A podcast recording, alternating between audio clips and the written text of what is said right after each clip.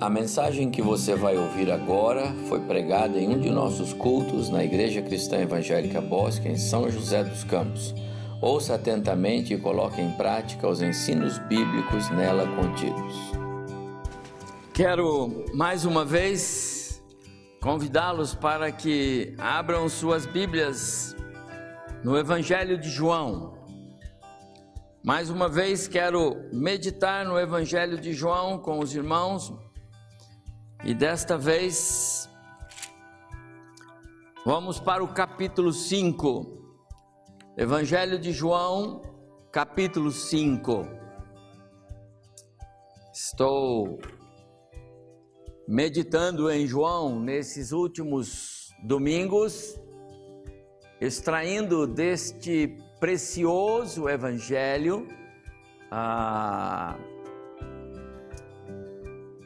as mensagens que o Senhor tem para nós aqui. É, é, João é um evangelho singular entre os evangelhos, não é? Já falamos sobre isso no domingo passado, especialmente no culto da manhã. E, e já temos feito algumas meditações aqui, na medida em que João vai nos revelando a pessoa de Cristo Jesus, o Verbo da vida, o Deus Filho, o Criador.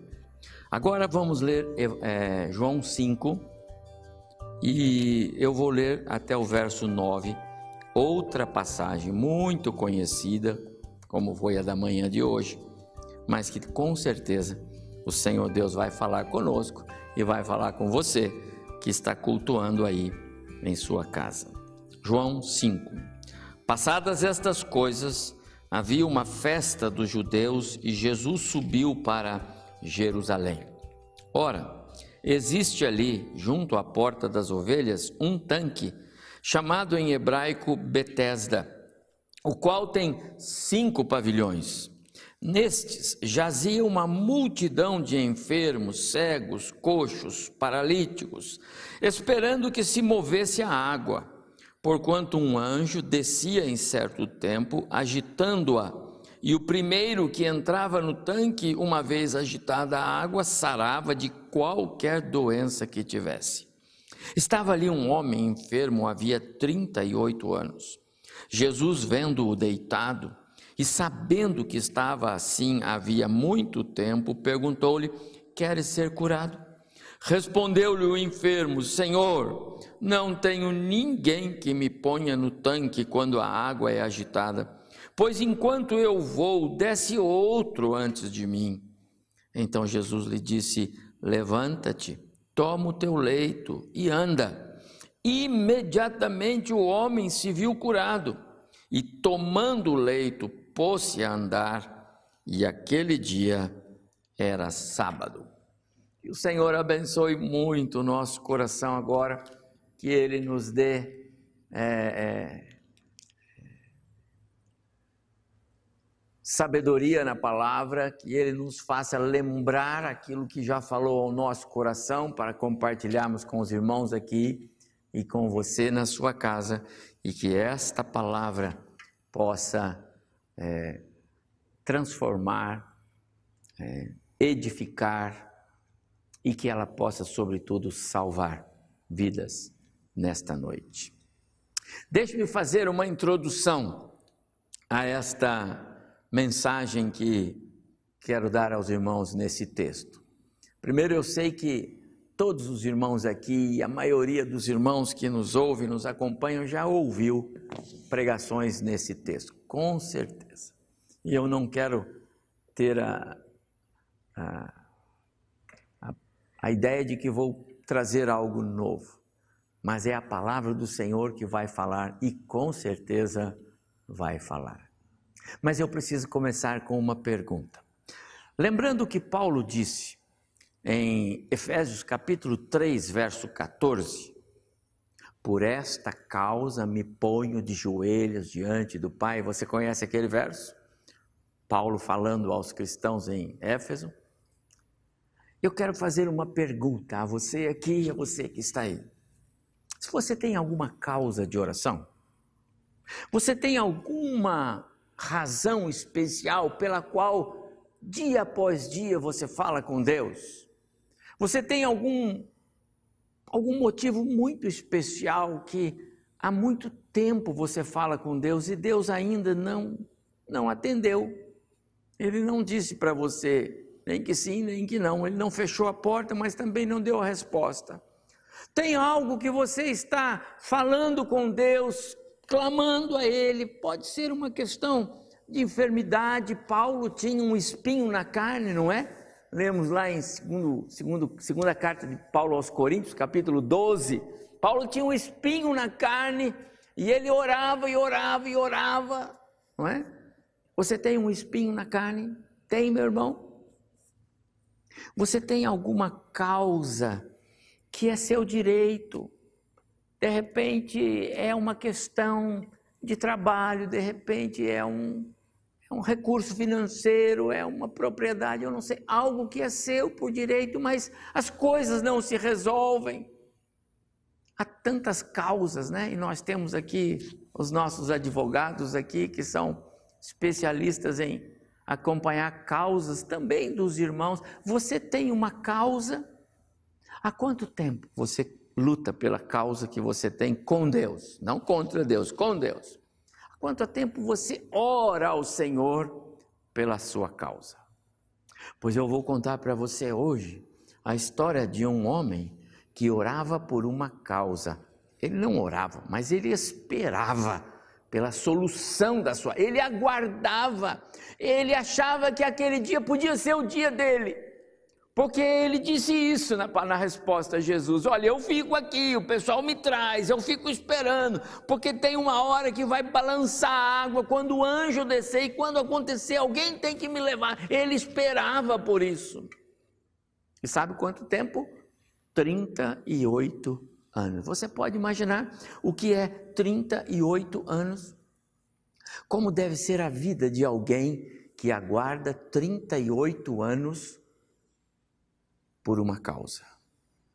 Tanto tempo esperando um milagre. Eu tenho lido alguns comentaristas e eles são unânimes em dizer que João, o evangelista, selecionou alguns milagres que Jesus realizou, dos mais é, sublimes, onde nós encontramos um maior volume de, de lições, de aplicações para a nossa vida. E sem dúvida nós estamos diante de mais um, assim como fizemos pela manhã.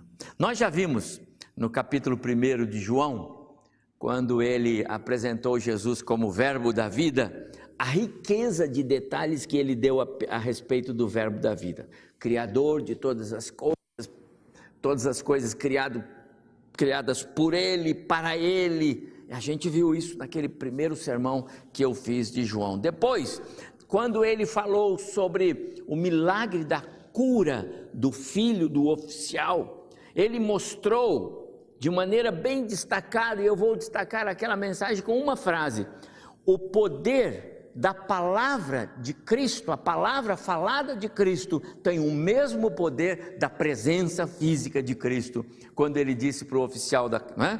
pode ir para sua casa, o seu filho está vivo. Pode ir para sua casa, o seu filho está curado. E aí o oficial romano vai lá para a casa dele, 30 quilômetros de distância, e quando chega lá, os empregados dizem, olha chefe, ele já está bom. Que horas ele ficou bom? Ontem tal hora. É nessa hora que Jesus falou. Então João já mostrou para nós que o verbo da vida é, tem poder na sua palavra. Hoje pela manhã, ele mostrou para nós, na passagem da mulher adúltera que o Verbo da vida é especialista em transplantes de coração. E aquela mulher que entra na presença de Jesus para ser apedrejada e né, julgada e apedrejada, ela sai com uma nova razão para viver e um coração novo. E aqueles que entraram achando que iam carregaram a mulher como um troféu para crucificar Jesus, saíram envergonhados e constrangidos. Agora, eu quero mostrar para os irmãos que o Verbo da vida também tem o poder de restaurar. Ele também tem o poder de restaurar. É evidente que quando ele restaura, ele faz novo, como foi o coração daquela mulher que saiu do jeito que ela chegou do ponto de vista físico, mas transformada por dentro. Ela chamou Jesus de meu Senhor, lembra? Cadê os seus acusadores? Não tem ninguém? E ela disse: Ninguém, meu Senhor. Agora, eu queria falar sobre é, esse poder que o Verbo da vida tem de restaurar. Às vezes as nossas vidas, perdão, a nossa vida, meus amados irmãos, ela está meio em frangalhos. Quando não é o físico, é a alma, é o espírito. Nós às vezes estamos tão abatidos, tão desmotivados, e nós precisamos ser restaurados, nós precisamos de uma, de uma vitamina, uma energia. E esse contexto pode se dar em questões leves, como a, a, a Covid, não é? Alguns irmãos têm sintomas leves, só um, um resfriadozinho, né, Diácono Weber? Às vezes dá febre, dá tosse, perde o paladar, não é? Fica de cama, tantas dores, e outros passam. O médico disse que eu estou positivo, mas e alguns nem sentem, passa batido e nem sente. Às vezes, esses sintomas de, de, de, uma, de um sentimento de que a vida parece que está sem sentido, é, ele não é tão forte, mas ele é, ele existe, e outras vezes ele é aterrador. Eu quero dizer a você, meu amado irmão que está em casa, e você que está aqui, que Jesus, ele entrou na história humana para restaurar. Ele salva, mas ele também restaura. E há muitos crentes precisando ser restaurados por Jesus. Há muitos cristãos precisando de uma restauração. Precisa acontecer com eles o que aconteceu com esse homem, porque há muitos crentes que estão aí à beira do poço de Betesda esperando um milagre acontecer.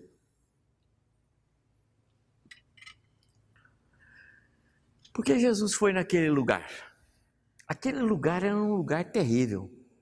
Naquele lugar praticava-se todo tipo de curandeirismo, todo tipo de cultos é, místicos, uma crença estranha, não é?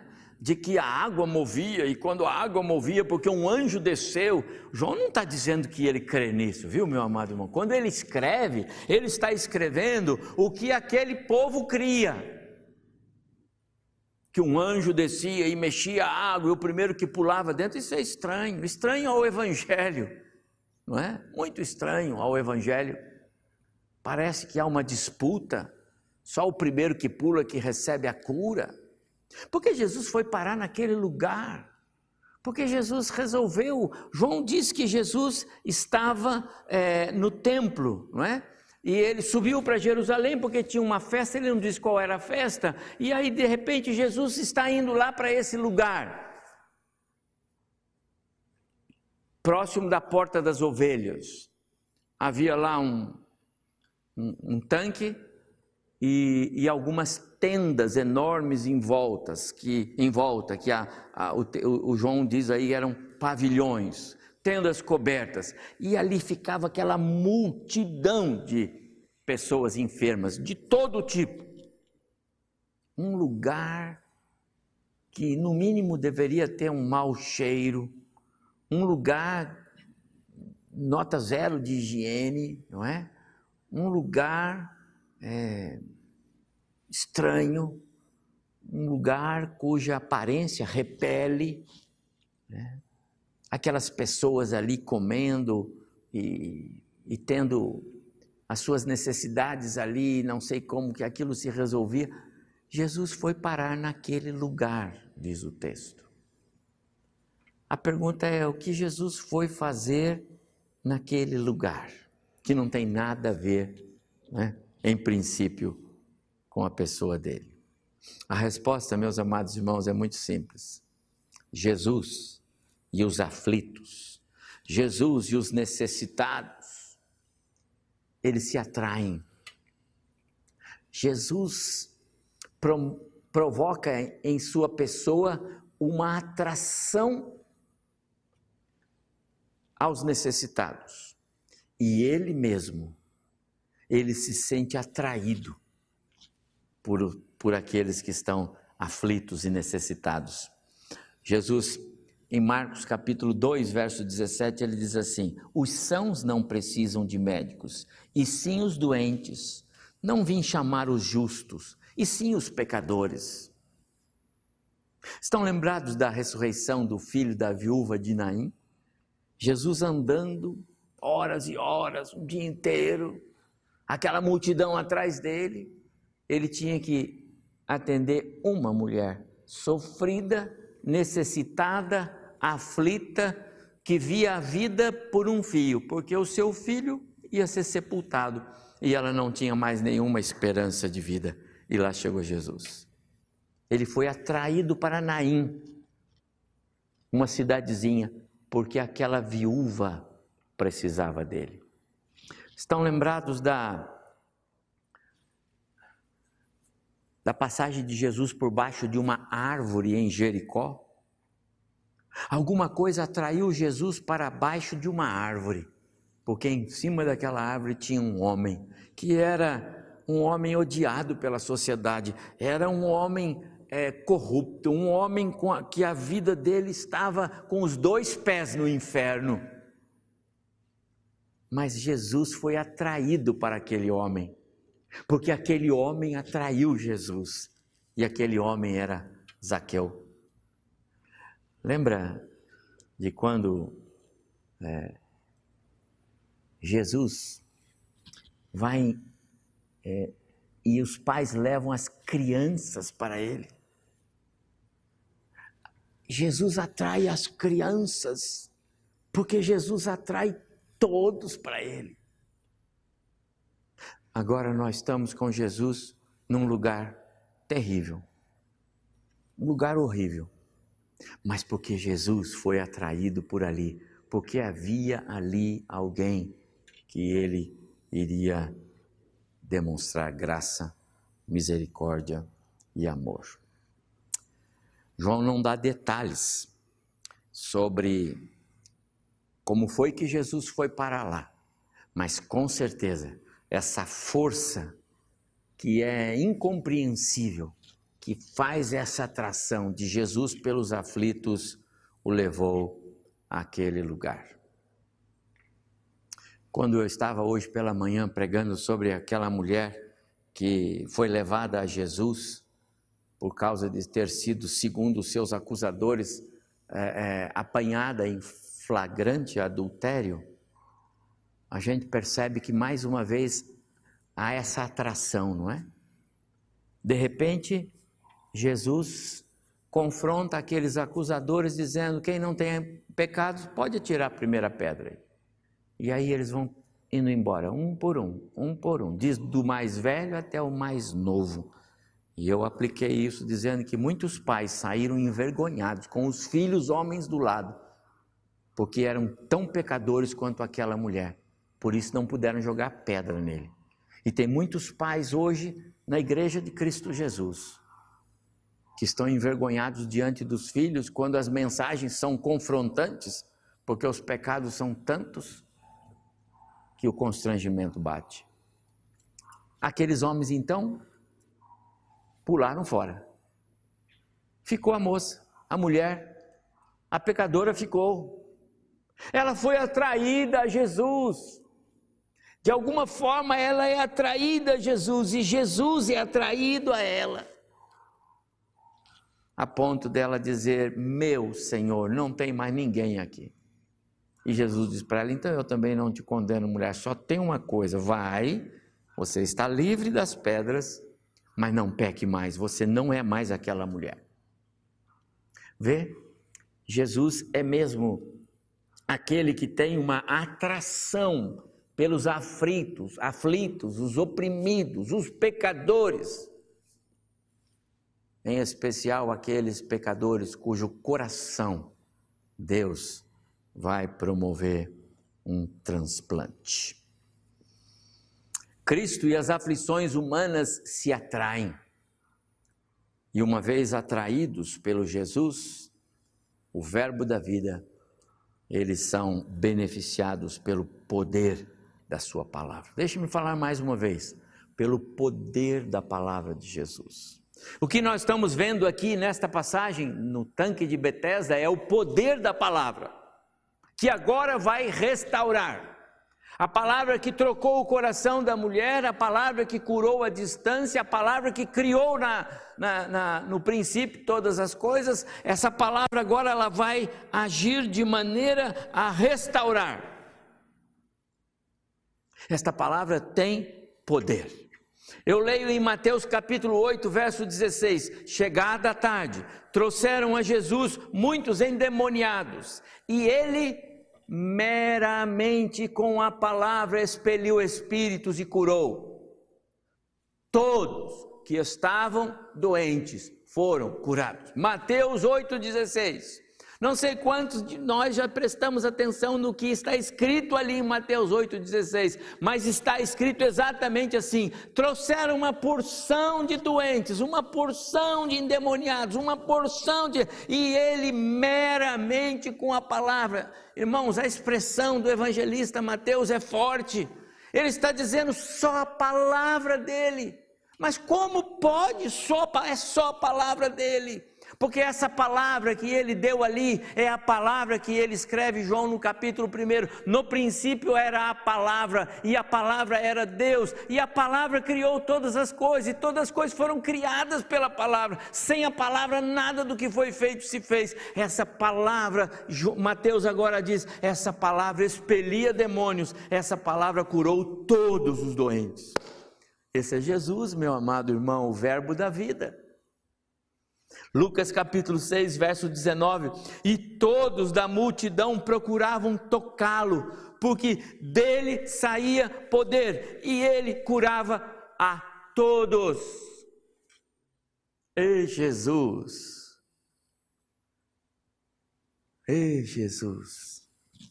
Será que a gente pensa em Jesus como ele é quando as tentações vêm? Porque a gente deveria pensar nos ajudaria a não pecar. Nos ajudaria a, desviar, a nos desviarmos do pecado, se nós considerarmos a pessoa de Jesus. A palavra, o Verbo de Deus, que criou e tudo que, que criou todas as coisas e tudo que existe, que do nada trouxe à existência todas as coisas, que da escuridão fez surgir luz. Esse mesmo Verbo está dizendo ao paralítico agora aqui: levanta-te, toma o teu leito e anda. E o milagre aconteceu, a graça de Deus prevaleceu. Meu amado irmão, está em casa, irmãos amados que estão aqui. Eu quero tirar algumas lições breves para nós nesta noite. A primeira lição: quão terrível é condição deste mundo por causa do pecado. Devemos pensar nisso, amados irmãos. Quão terrível, quão podre, quão estragado ficou este mundo por causa do pecado.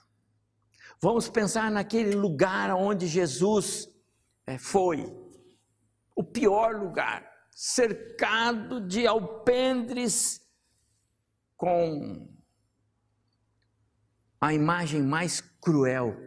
Eu posso imaginar Jesus chegando naquele lugar e olhando aquele cenário todo. Ele que é o Filho do Deus Altíssimo e que, e que foi o Criador daquelas pessoas. Jesus foi quem criou aquelas pessoas todas.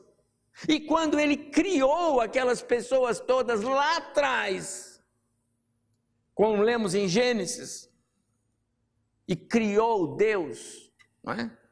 todas as coisas. Verso 26: façamos o homem a nossa imagem e semelhança. Lá estava Jesus fazendo o ser humano a sua imagem e semelhança, santidade, pureza, sublimidade, perfeição.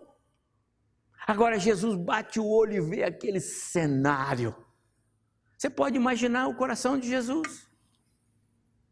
Sabe o que aconteceu ali? O efeito do pecado. Quando Jesus olha aquilo, eu penso que ele deve ter imaginado assim: meu Pai, onde foi parar o ser humano que nós criamos a nossa imagem e semelhança? Aquele que no princípio fez o homem perfeito, a sua imagem e semelhança, agora vê o homem naquele estado de degradação física, moral, morto espiritualmente falando. Aquele lugar representa tudo que é oposto ao Espírito, tudo que é oposto ao Deus Criador, tudo que é mal, aquele lugar representa isso. Quando eu penso nisso, eu me lembro de uma frase que eu ouvi há algum tempo e ela não me sai da cabeça. Se para pagar os nossos pecados foi preciso nada menos do que o Filho de Deus, então o pecado é muito mais grave do que as pessoas imaginam. Porque Jesus precisou morrer na cruz do Calvário. Jesus, o santo, o perfeito, o que não tem pecado algum, o que é dono de toda a terra e de todo o céu, o que tem toda a glória e majestade aos seus pés, o Filho do Deus Altíssimo, o Criador e o sustentador de todas as coisas. Foi ele que precisou vir aqui e morrer no meu e no seu lugar. Então o pecado é grave. E se tem uma coisa que nós devemos nos lembrar é o pecado é grave. O pecado ofende, o pecado fere o coração de Deus. E nós não temos mais os sacrifícios de animais para nos lembrar disso. Então nós precisamos lembrar disso o tempo inteiro. O pecado fere o coração de Deus, dói, machuca. Quão terrível foi o estrago que o pecado fez. E esses pavilhões com essa, essa quantidade de pessoas doentes de todo tipo, inclusive com, com doenças espirituais. Dá-nos a ideia do estrago que o pecado fez no mundo. Sabe o que, que isso nos, nos, nos leva a, a pensar e, e agir, meu amado irmão? que o pecado precisa ser odiado, que o pecado precisa ser largado, que o pecado precisa ser deixado, que nós precisamos dar as costas para o pecado tem aparência de pecado, deixe. Pode parecer com pecado, deixe. Fuja, desvie-se, porque é muito ruim e ofende a Deus. A segunda lição que eu tiro desse texto é: quão inúteis são as tentativas humanas de encontrar soluções para as suas aflições quão inúteis são as tentativas humanas de encontrar soluções para as suas aflições. O primeiro a, casal a tentar isso foi o próprio Adão e Eva, que depois de pecado fizeram uma roupa para eles, como se aquilo resolvesse o problema deles. Deus falou: pode, pode parar, pode parar. E ainda hoje, muitos cristãos e muita gente acha que dá um jeito resolvendo o seu pecado de alguma forma. Não funciona assim. Quanto tempo perdido, não é? Quanto esforço inútil daquele povo que era levado, aquela multidão de pessoas que ficavam ao redor daqueles pavilhões. Sem o conhecimento de Deus, meus amados irmãos, o esforço humano é inútil. Sem a ação de Deus, qualquer tentativa humana de resolver o seu problema é inútil. Aquele povo criou ali um evangelho estranho. É o evangelho do quem chega primeiro. E hoje estão tirando o modelo desse evangelho, entendeu? Porque você quer a benção, então você precisa fazer isso. Você não quer pegar o coronavírus? Então faça isso. Tem aí por aí, não tem? Tem, tem promessas para não pegar o coronavírus. O evangelho é, da água que é agitada e o primeiro que pula recebe a cura. Meus amados irmãos, quantas igrejas, quantas pessoas por aí estão praticando um evangelho sem o conhecimento de Deus, sem saber quem é Deus, sem saber como Deus quer fazer as coisas.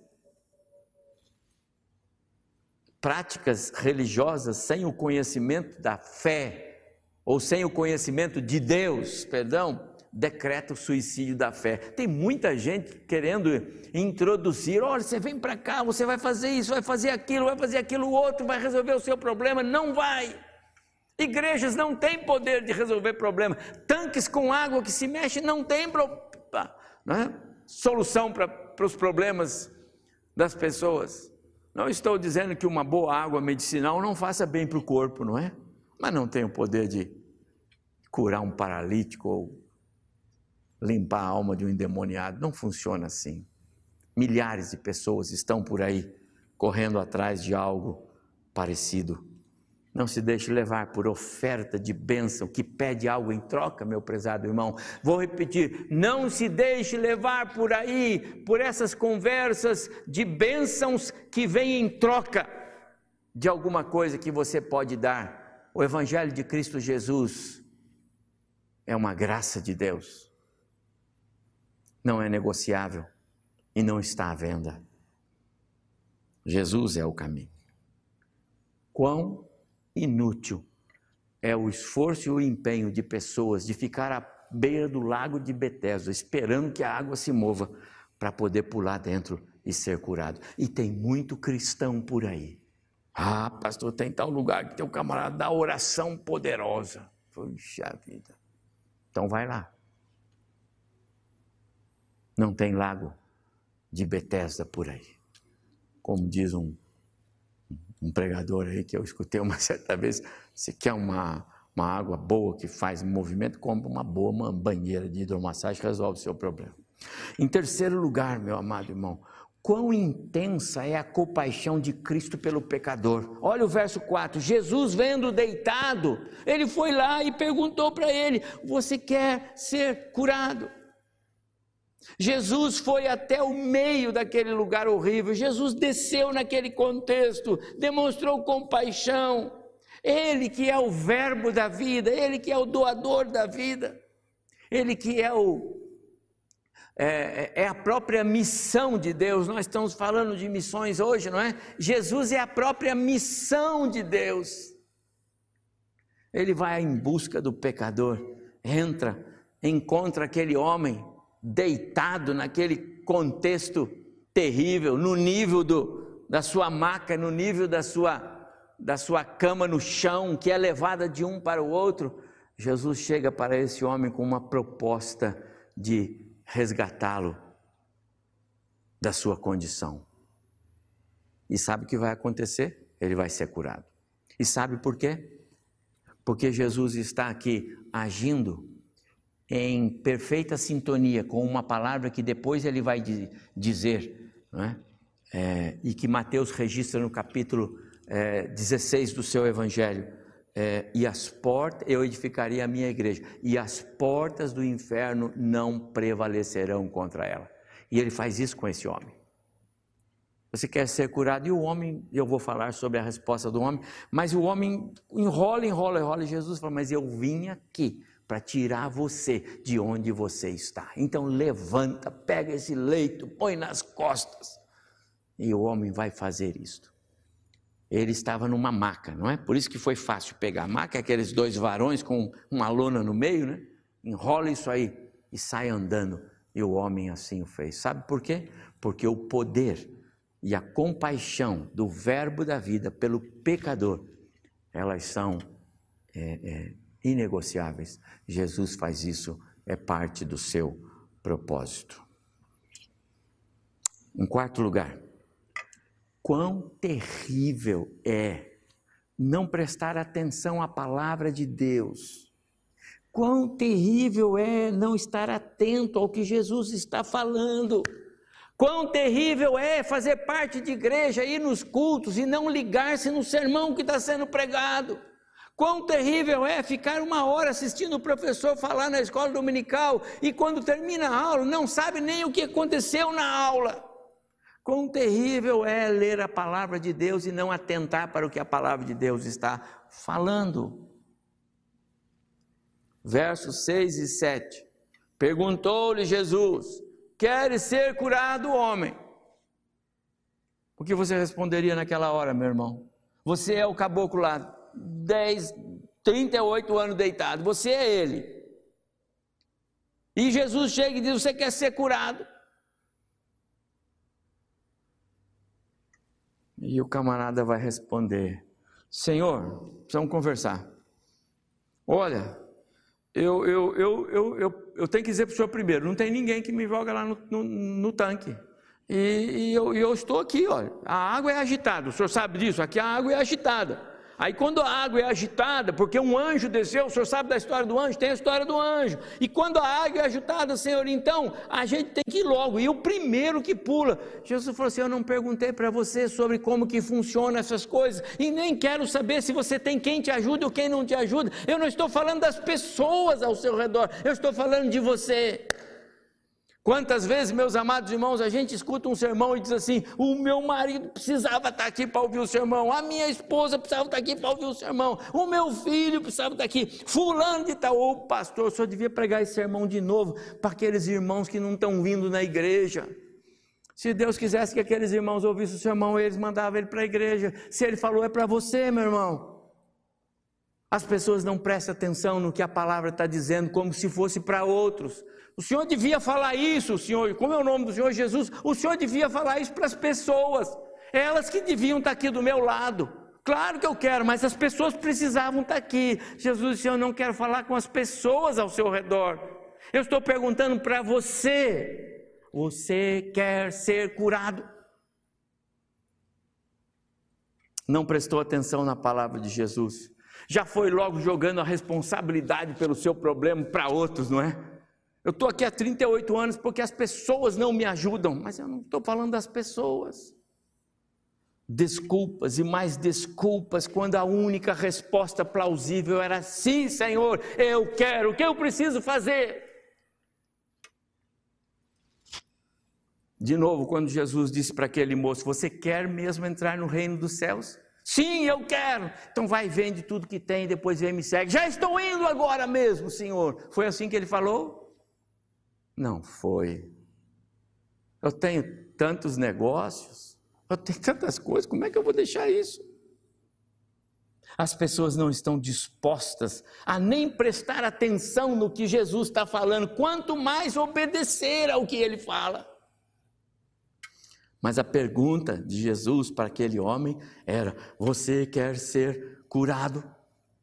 E essa pergunta Jesus está fazendo ainda hoje para milhares e milhares de pessoas. E vou dizer mais, meus amados irmãos, falo sem medo de errar, para milhares e milhares de crentes. Muitos crentes é, enfermos. E Jesus está perguntando: Você quer ser curado?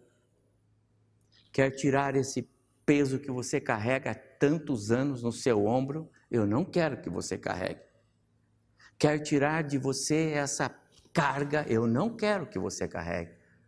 Mas você tem que dizer: Eu quero, Senhor. E ao dizer eu quero, você tem que dar passos de fé. Porque aquele homem deu passos de fé.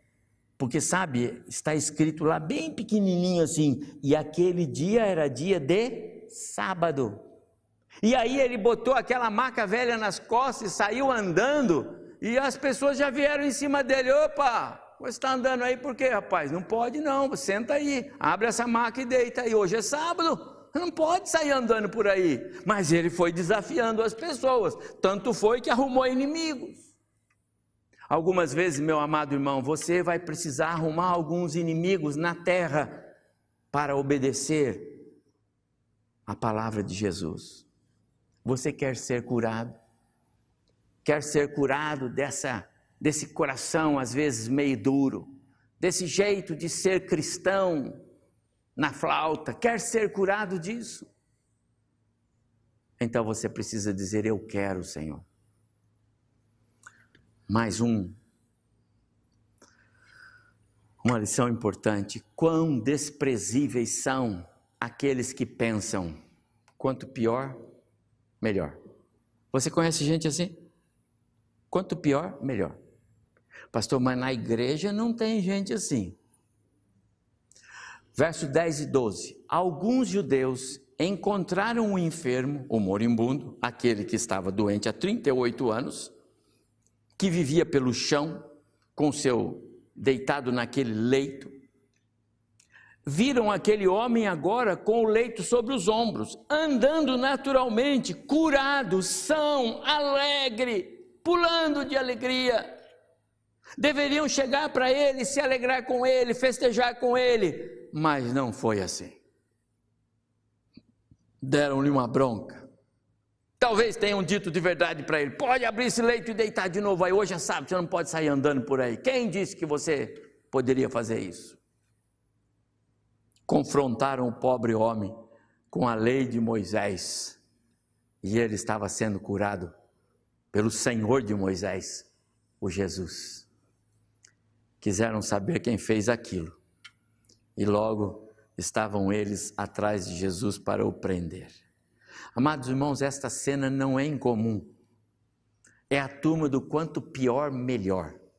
É a turma que rema contrário, é a turma que não coopera, mas atrapalha. É a turma que vive procurando os problemas e só cria problemas. E nas igrejas, elas também estão presentes. Legalistas, mas que, assim como os acusadores da mulher adúltera, não estão preocupados com a mulher, mas apenas em criar dificuldades. Quão desprezíveis são aqueles que pensam assim, que vivem apontando o dedo quando deveriam render-se a Jesus. Mas por último, e eu preciso fazer uma conclusão, Quão insondável é o poder do Verbo da vida. Que coisa fantástica. Verso 8: Levanta-te, toma o teu leito. Verso 9: Imediatamente pôs-se a andar. Verso 14: Agora vai e não peques mais. Sem água, sem descida do anjo, sem agito da água, sem alguém que precisasse pegar o camarada e jogar lá dentro, alguém que há 38 anos é, caminhava numa penúria de vida, agora recebe ah, um presente. O Verbo da vida decretou-lhe a restauração plena. Levanta-te, pega o teu leito e anda. Meu amado irmão, Jesus é o incomparável. Só Jesus. Não é por acaso que João dá uma ênfase à pessoa de Cristo Jesus no seu evangelho com essas é, distinções. João pinçou os milagres de Jesus, dentre tantos como ele escreve lá no capítulo 20. Muitas coisas Jesus fez, muitos milagres ele realizou, muitos sinais ele mas estes que eu estou escrevendo para vocês, eu estou escrevendo porque eu quero que vocês creiam que ele é o Filho de Deus. Porque só o Filho de Deus poderia fazer isso. Só o Filho de Deus poderia fazer tal milagre acontecer. A pergunta de Jesus é simples: Você quer ser curado? E essa pergunta Jesus está fazendo hoje. Você quer ser curado, curada? A pergunta é simples. Você pode ouvir e responder: Sim, Senhor, eu quero. Eu quero. Mas você pode também complicar a resposta, como aquele homem, não é? Enrolado nas suas aflições, enrolado nas suas é, deficiência física, enrolado nas suas crises espirituais, enrolado. E às vezes os crentes estão tão enrolados. E Jesus está perguntando: você quer ser curado? E ele está enrolado e continua enrolado. Você quer ser curado? Quer começar a viver? Ou prefere preencher o resto do tempo na sua maca de enfermidade? Há macas de enfermidades. E às vezes os cristãos preferem ficar nas suas macas de enfermidade. Quer ser curado, quer viver a vida que realmente vale a pena, aliás, a única vida que vale a pena ser vivida. Então Jesus disse: então levanta, levanta. Não fica onde você está. Quer ser achado pela graça de Cristo? Então levanta. A graça não está aí, a graça está em você ficar em pé. A graça está em você entender que Jesus veio e veio para lhe salvar. Eu quero concluir com esse apelo de Jesus. Você quer ser curado? A graça de Jesus, ela cura, a graça de Jesus, ela restaura, a graça de Jesus, ela liberta, a graça de Jesus, ela faz novo. Mas você precisa responder, homem. Você quer ser curado? Jesus não quer que você conte histórias, Jesus não quer que você lembre o seu passado, nem que você lembre as suas crises, nem as suas impossibilidades. Ele só quer uma resposta de você. Eu quero, Senhor. Seja qual for a sua aflição, seja qual for a sua crise, a sua luta, a sua preocupação, os seus problemas, a sua angústia, até talvez alguma mágoa no coração. Mágoas doem tanto quanto doenças físicas, não é? Perdão não liberado faz um mal tremendo.